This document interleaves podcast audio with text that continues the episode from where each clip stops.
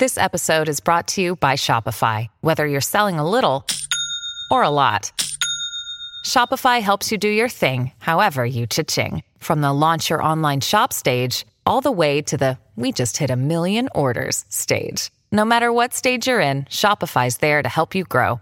Sign up for a $1 per month trial period at shopify.com slash special offer, all lowercase. That's shopify.com slash special offer. From Washington, this is the CQ Budget Podcast, your leading Capitol Hill source on how Congress allocates federal taxpayer dollars. I'm David Lerman, your budget tracker and editor of the CQ Budget newsletter. This is a special edition podcast to bring you an interview we did with a key lawmaker, Senator Chris Van Hollen, about how Democrats will respond to Republican tax cuts. Van Hollen is one of the Democratic Party's best utility players. He's a seasoned political strategist who has chaired the campaign committees for both House and Senate Democrats. He's also a policy wonk who is steeped in fiscal policy because of his experience on the House Ways and Means and Budget Committees, and currently as a Senate appropriator. CQ's budget and tax editor, Peter Cohn, talked to Van Hollen Tuesday about how Democrats will respond to the new tax package unveiled by House Republicans this week. The legislation would extend about two dozen expired tax breaks, revamp the IRS, and offer corrections to last year's tax code overhaul, among other things. Van Hollen also discussed how Democrats will try to obtain President Trump's tax returns, the possibilities for an infrastructure spending package, the impact of the midterm elections, and the possibilities for bipartisan cooperation. Here now is that interview. Welcome, everybody. Welcome, Senator. Thanks so much for being here with, with us this morning. Headline of the event is election impact and, and uh, tax policy in 2019. Those are two terms you don't often hear go together. There's not the sexiest topic to talk about in the wake of a monumental election that we just had. But uh, the, the midterms were clearly a sea change, and you know you've kind of been on both sides Senator Van Hollen was a longtime House member. Uh, he was also chairman of the campaign committee in the House.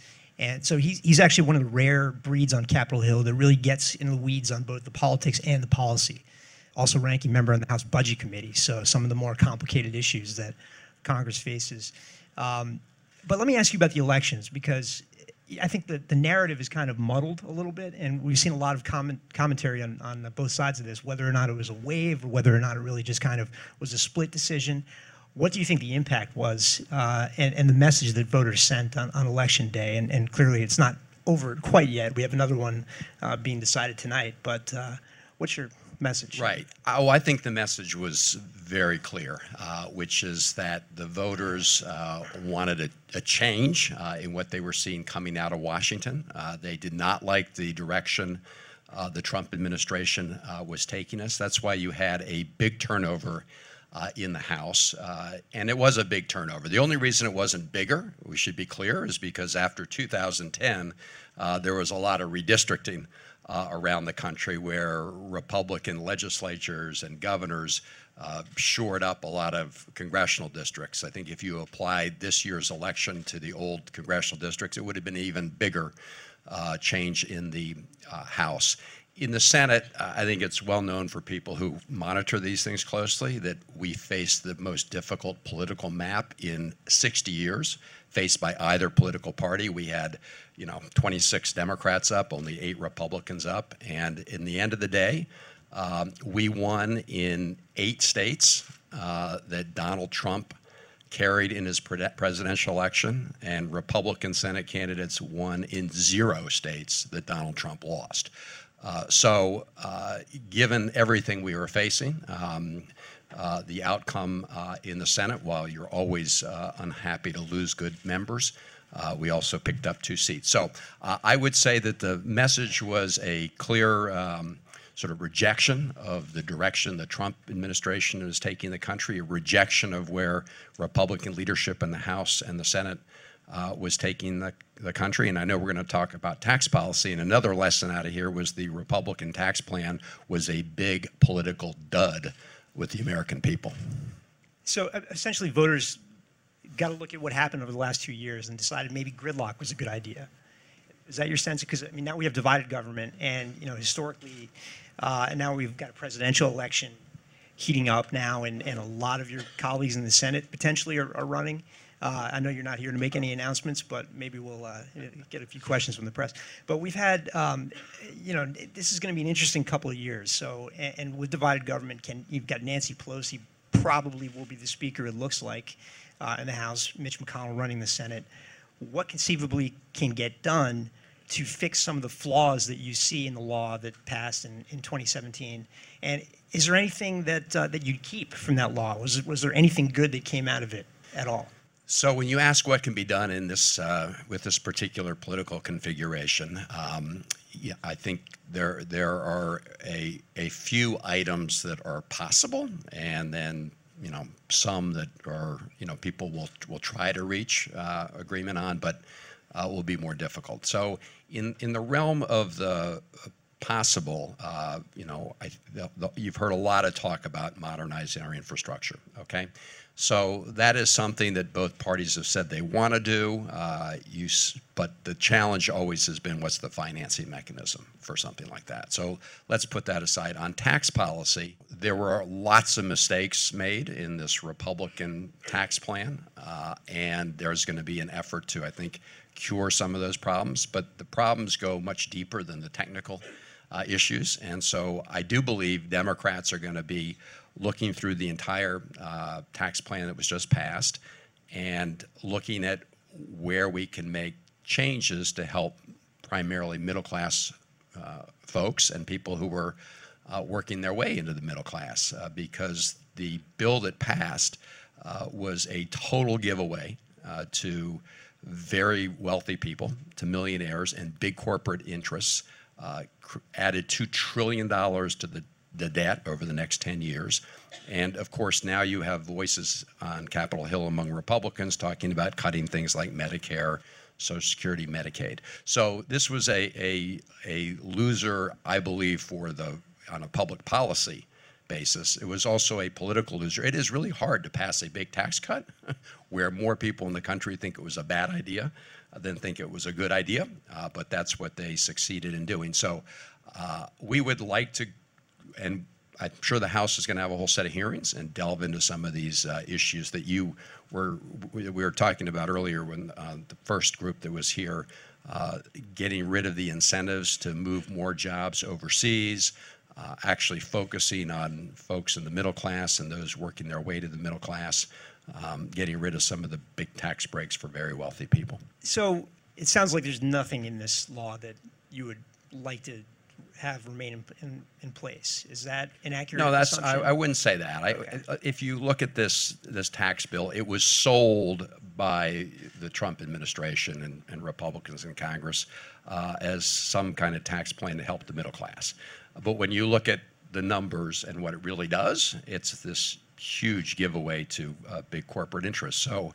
Uh, and, and very wealthy people. There is some small benefit to folks in the middle class, and so nobody's talking about uh, changing that aspect of it.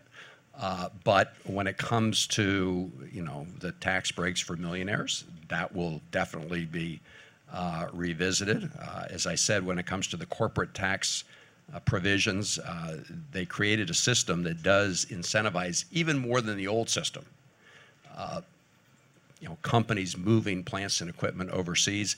The, the big promise, of course, was that uh, by providing these big tax breaks, you're going to see all this investment here in jobs and um, you know plant and equipment. We just saw yesterday General Motors uh, laying off 15,000 people, planning to lay off 15,000 people, including, I would say, in a plant in White Marsh, Maryland.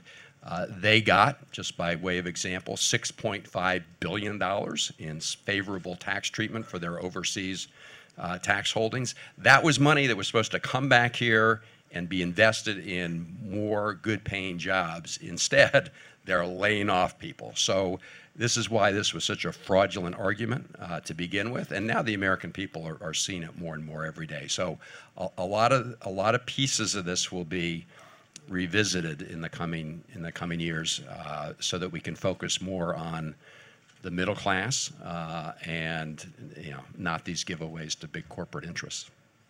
I think you know a lot of people, at least the Republicans, will tell you that that they they uh, they drafted the law as kind of a carrot and stick approach to multinational companies, and uh, you know, I mean, frankly, it's just as as you well know, it's it's extremely difficult to change corporate behavior in in an era of globalization, uh, increased productivity, and it's just this is a, a, a kind of a a trend that we've been seeing for the last 50 years, and it's incredibly difficult to arrest. When you were in the House in, in the uh, Obama during the Obama administration, and uh, the House uh, Congress was controlled by the Democrats, uh, your party you, you passed a number of, of, legislative initiatives to try to crack down on corporate tax avoidance, multinational, uh, moving profits offshore. And um, you know, and still here we are. It's, so it's almost like you know you can you can try the um, the stick approach, you can try the carrot approach, but nothing really seems to work. It just sort of seems to be the, the globalization that we live in. Is there anything that tax policy can actually, you know, accomplish to, to prevent more GM uh, type outcomes?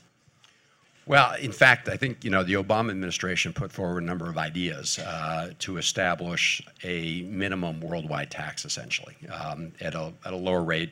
People were debating the range you know, somewhere between 19 and 15 percent people talked about. Um, but that's a very different approach than was taken uh, in this bill, because in this bill, we established the U.S. Uh, corporate tax rate at 21 percent, but if you're doing, you know, work overseas, your U.S. tax rate is zero. Then uh, they tried to partially cure that um, by creating this whole GILTI provision. Forgive me for the, it's an acronym. This is a, a provision that says that we will, you know, try and tax, uh, you know, profits in tax havens. But then they ended up making a cure that was worse than the disease because they created a, a an additional incentive to um, offset whatever tax you might have to pay for moving your profits to a tax haven by moving more of your own plant and equipment and jobs overseas. So it actually took a system that was already incentivizing offshore behavior and made it much worse. Um, and I, in, unless it's changed, we will begin to see more and more the impact uh, of that. So the Congressional Budget Office, uh, that's a good point. And I know uh, Paul was out here making a similar point earlier, but the CBO, Congressional Budget Office, probably the most impartial observer that we know of, uh, has had some positive things to say about the tax law. They said essentially the combination of the lower corporate rate with the disincentives, uh, the, the GILTI mechanism, global intangible low tax income, the BEAT tax, it's a whole panoply of these crazy ac- acronyms. But essentially, the, the, combination of these provisions would have the effect of, of increasing GDP, faster GDP growth, more jobs, higher wages, more investment in the U.S., maybe not in the housing sector, but overall more, more investment.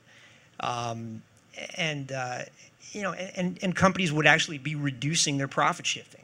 So was the CBO just wrong about this? Uh, you know, it, have we seen enough examples to, to um, you know, poke holes in this theory that, you know, maybe there were some positive economic benefits from the law?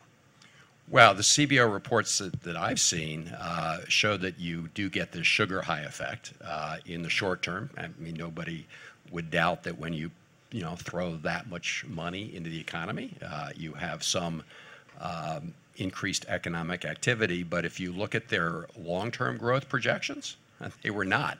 Uh, above what they'd previously project. In other words, what they essentially predict is a short-term high, and then going back into a, uh, the pattern of, growth numbers that they had previously uh, had on the books. And when you look at their corporate, the, corporate side of it, uh, they also pointed out that a lot of those, uh, a lot of the you know capital gains benefits, the corporate tax breaks, are going to overseas bank accounts uh, because a, a large share of U.S. corporations are owned by foreigners. So when you give a big tax break to uh, corporations in the United States, a lot of that gets offshored right away in the foreign bank accounts.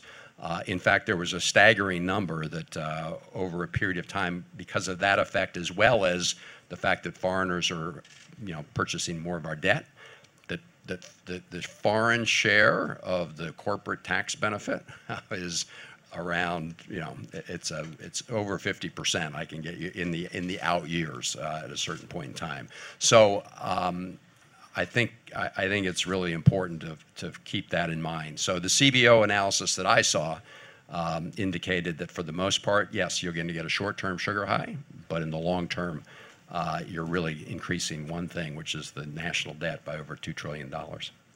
So I, want to ask you about the debt in a second, but uh, in terms of foreign investment in, in, the United States as a result, increased foreign investment, uh, is, is that a bad thing? Do you think we need don't we need more foreign investment coming in?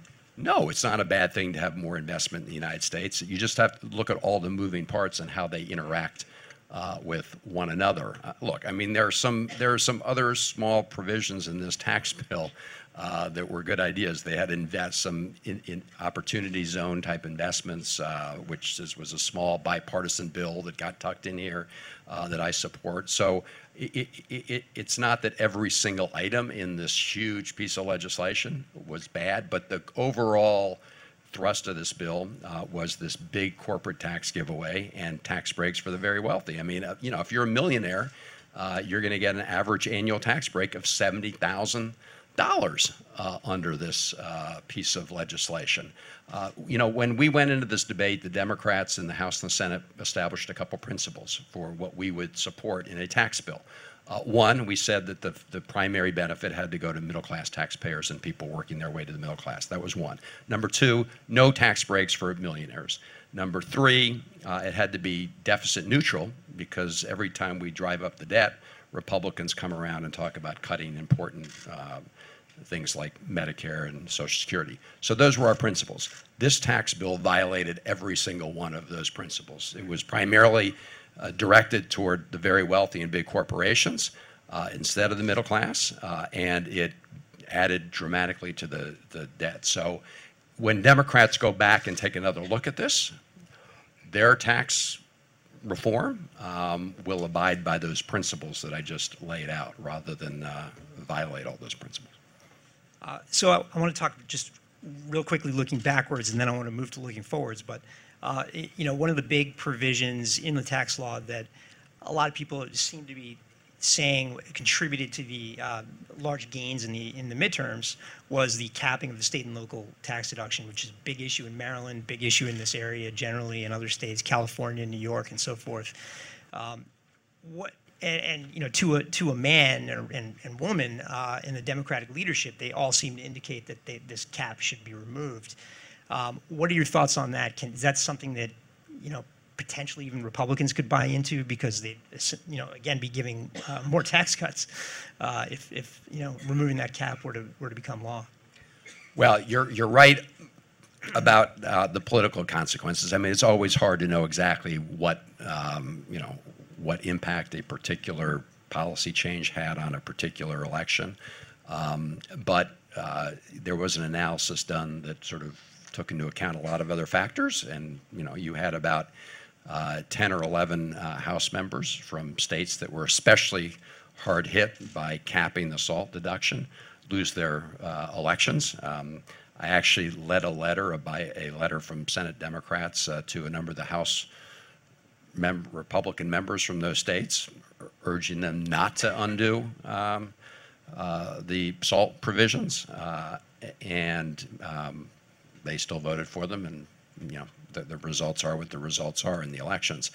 Uh, I, that will definitely be revisited. Uh, in the state of Maryland, you have about 350,000 households that will actually see a tax increase, right? And these are uh, primarily households that are facing an increase because they are no longer able to take uh, the full uh, SALT deduction. So that will be uh, uh reviewed, it will be revisited, um, and uh, we'll just have to see how all that uh, plays out. As you know, it was sort of the first time in our history where the federal government decided to tax the, you know, the taxes that residents were paying to their state governments.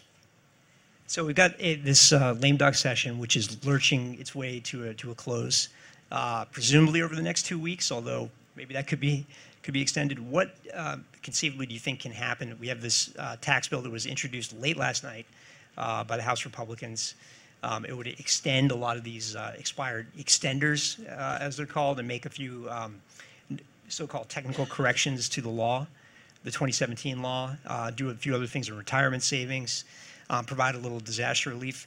It seems like uh, Democrats were not necessarily clued into the release of this bill, and, and I'm wondering, you know, what its chances are. Uh, Right, so this is a uh, 218-page bill uh, that was just sort of introduced last night, so I haven't had a chance to uh, review it. And, you know, it, it was sort of put together in the same way their huge tax bill was put together, which is, uh, you know, in, in the dark of night, behind closed doors, without lots of hearings. Uh, And it is kind of ironic that they're now coming up with a 218 page tax bill when they supposedly just did tax reform. Um, obviously, it wasn't really tax reform because there were all these other pieces that were, were left on the table uh, that would normally be included. Um, so we'll take a look at the individual elements. Uh, I think you know Democrats are not going to allow this bill to be used as a, a vehicle uh, to cure just some of the problems uh, with the you know big tax bill that was uh, passed last year. If people really want to uh, take another look at that tax bill, we are happy to do it. And again, we would apply the principles that I just uh, mentioned. And so uh, there are, as you know, other provisions in there that have to deal with clean energy incentives and a whole, you know, whole array of other uh, tax extenders. Uh, people can look at them on their own merits. But as to the overall vehicle being used as an opportunity to, to quote, fix some of the problems from the other tax bill, that's a much larger, uh, uh, that's going to require a lot larger effort. And as I, as I indicated, I'm, I know Richie Neal, the incoming chairman of the Ways and Means Committee, uh, intends to hold a whole series of hearings in the Ways and Means Committee, uh, which is what Republicans should have done uh, before they embarked on uh, the uh, tax bill that they passed last year for the for the wealthy and big corporations. So I think Democrats are going to do it right. They're going to take take the time, have the hearings, and then move forward uh, in accordance with the principles that I just mentioned. Just briefly on the on the debt question, because you did mention the, the CBO uh, estimate that the tax law is going to add nearly two trillion uh, to deficits over the next decade. Um, and you mentioned infrastructure is possibly one area of, cooperation. A lot of fixes to the tax law potentially. Uh, everything needs needs to be paid for. Um, you know, it still sounds like there's a lot of expensive um, moving parts on on the table, and maybe in some areas you just don't dig any deeper, but don't necessarily make the, uh, improve the deficit um, picture. What's the outlook for um, you know reining in the debt over the next couple of years and, and beyond? And do we even need to? Well, this is what this is one of the big you know problems that we were left with as a result of this uh, tax plan. I mean, they blew this uh, bigger hole in the national debt. I do believe uh, we need to be much smarter about how we uh, deal with the deficit. Uh, n- no one knows exactly. You know what the magic number is when it comes to debt to GDP ratios, but you know clearly it's something that we, in my view, need to to, to keep an eye on. Uh, which is why I said that one of the principles that we would establish was is that you know any additional tax reform not increase the debt. Now you're right; that doesn't address the big hole that uh, Republicans just you know added to the national debt. So you know we we can look at different ways to address that. Uh, I don't have a good solution for you uh, here today. That's always the problem when you when you make things that much worse. And of course, the Republican answer, uh, at least among some on uh, Republicans on Capitol Hill, has been okay. Well, now we added two trillion dollars to the debt. We're going to come back and you know cut Medicare and Social Security and Medicaid. Um, we're, not doing that. I mean, you can you you know so. Uh, I think that uh, I think that what you're going to see from Democrats is again a, a, a review of the, the tax plan, keeping you know keeping the benefits of any tax cuts focused on on the middle class, making sure we eliminate the perverse incentives to move jobs overseas. Um, and something that actually really helps folks uh, in the middle. After all, the promise was uh, that you're going to see these $4,000 paycheck increases. I remember that number very well. There are lots of charts that uh, Republican senators put up on the floor saying this corporate tax rate is cut is going to result in a $4,000 pay increase, right? That hadn't happened. We know that hasn't happened. Uh, we just mentioned that GM was laying people off, not giving people pay increases. So uh, that promise was a was, a, complete uh, illusion. The tax bill was a, fraud in that sense, and the American public knows it, and that's why you didn't see Republicans running on the tax cuts. Hey, that's why you had President Trump, you know, the Congress had already gone in session. He says, hey, now we got to come back and do a middle class tax cut. You remember that? Right? I mean, the middle election, it was like a light bulb went off, and he goes, Oh, that tax bill we just passed, $2 trillion. That really didn't help the middle class. We said it was going to help the middle class, but it didn't. We got to come back now and do one. Someone had, should have reminded him the Congress was already out of session. But my point is that um, they know, they know that the public is on to this tax plan and the public sees it for what it is, which is a big tax giveaway to corporations.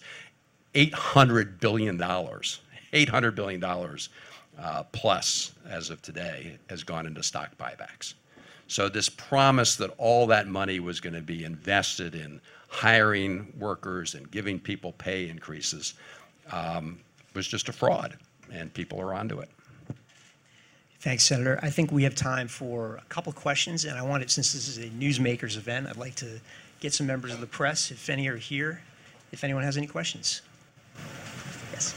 Do you think that there is any sort of place where you guys could get to some sort of bipartisan agreement on how to fund infrastructure? So that is a good question, uh, and it has always been what's eluded us when it comes to infrastructure, right? I mean, you can you can I think, get to some bipartisan agreement on what the overall sort of transportation infrastructure policy should be, although that is a debate in and of itself, right? Uh, but uh, funding it has always been a challenge. Now, as you may know, Senate Democrats last year did put forward a plan uh, to uh, fund an infrastructure modernization uh, program uh, using um, some of the scaling back of the tax, uh, Republican tax uh, bill revenues, for example, you know, taking the top rate back to 39%, going back to the 2017 estate tax levels. Uh, but Republicans, uh, the best of my knowledge, aren't going to support that particular approach. So then you got to go back and look at different kinds of um, uh, user fees. You know, at one point it was President Trump who floated the idea of a gas tax. I don't know if Republicans are still uh, putting that forward. If President Trump wants to talk about it, he should he should tell the country that's his plan because he put forward a, an infrastructure plan that was was dead on arrival, not just among Democrats, but Republicans in the Senate rejected his his plan uh, that he put forward. So um, you know we're again happy to talk to our Republican colleagues about about that. It is the one area where there's been some, again, overlap uh, in terms of goals, uh, but again, how you fund it is your your question. I, I don't have. I don't have an answer to your question as to how to best finance it. I can tell you Democrats uh, could come up ways with ways to finance a, a modern infrastructure modernization plan, but uh, Republicans apparently want to preserve these big tax giveaways for big corporations and millionaires. Thank, thank you, Senator. Um, with respect to the tax bill, the tax bill was largely written by Congress. The president took credit for it. Um, my question is, with the upcoming um, Congress, what are the prospects for the, the, tenor of the committee being a kinder, gentler committee with uh, Senator Grassley taking taking charge on the uh, on the majority, do you see there's an opportunity to be more um, collegial in terms of working together with the other side? You know, I think the jury's still out on that uh, in terms of what um, uh, what could actually be accomplished in terms of uh, tax policy. the the big question is whether or not you know re- Republicans will actually um, do as they say they want to do um, and focus you know, these these policies on helping grow the middle class uh, as opposed to big giveaways. And I have seen no evidence so far uh, that they want to revisit uh, the tax giveaways uh, to you know big corporations. After all, they decided to make that the permanent part of their uh, tax plan. Clearly, their absolute priority was to provide those tax breaks to, to big corporations. Uh, I, I do believe that if we continue to see, uh, you know, these kind of major plant closures uh, that we're seeing today from General Motors, you know, maybe Republicans will, you know, begin to feel pressure from some of their constituents to work with us to change some of these provisions in the bill that will incentivize more offshoring of American uh, jobs. Uh, so, but I have seen no evidence of that uh, to date. Anybody else? Sir? Given all the competing priorities in the tax arena, how much time and energy should Democrats spend in uh, obtaining Trump's tax returns? Well, I think that uh, the Democrats should, uh, you know, uh, get the uh, tax returns. Um, I, when you ask me how much time, it should be, as I understand it, a fairly simple procedure legally uh, in the Ways and Means Committee. Obviously, uh, the Trump administration can try to litigate that issue. I, I want to be really clear. I think that the uh, most of the time and effort that the uh, Democrats, uh, including the Ways and Means Democrats, um, i- i- they, they intend to devote most of their effort, I believe, to having these hearings to look into the tax code uh, and trying to develop proposals uh, that uh, create a tax system that does reward uh, the middle class and working Americans. As you may know, I mean, there are a number of proposals that have been put forth uh, by Democrats, uh, both in the last two years and before, to focus more of the benefits on folks in the middle class. Many a couple years ago, I proposed a, a paycheck tax credit uh, for working Americans.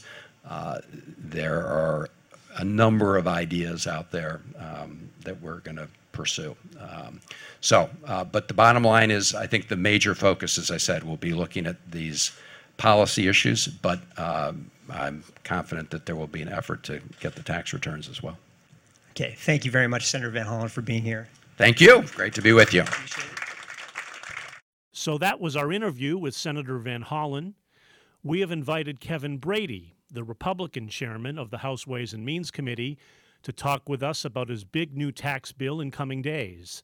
But for now, thank you all for listening to our special edition podcast. I'm David Lerman, your CQ budget tracker. We'll be back next week for another regular edition. Until then, you can stay up to date by subscribing to the CQ Budget newsletter. Be sure to subscribe to this podcast and rate us on iTunes or through Spotify, Stitcher, or NPR One, or wherever you listen to podcasts. And for more budget news, you can subscribe to CQ.com or visit rollcall.com or find us on Twitter. The handle is at CQ Now or at Roll Call. See you next week.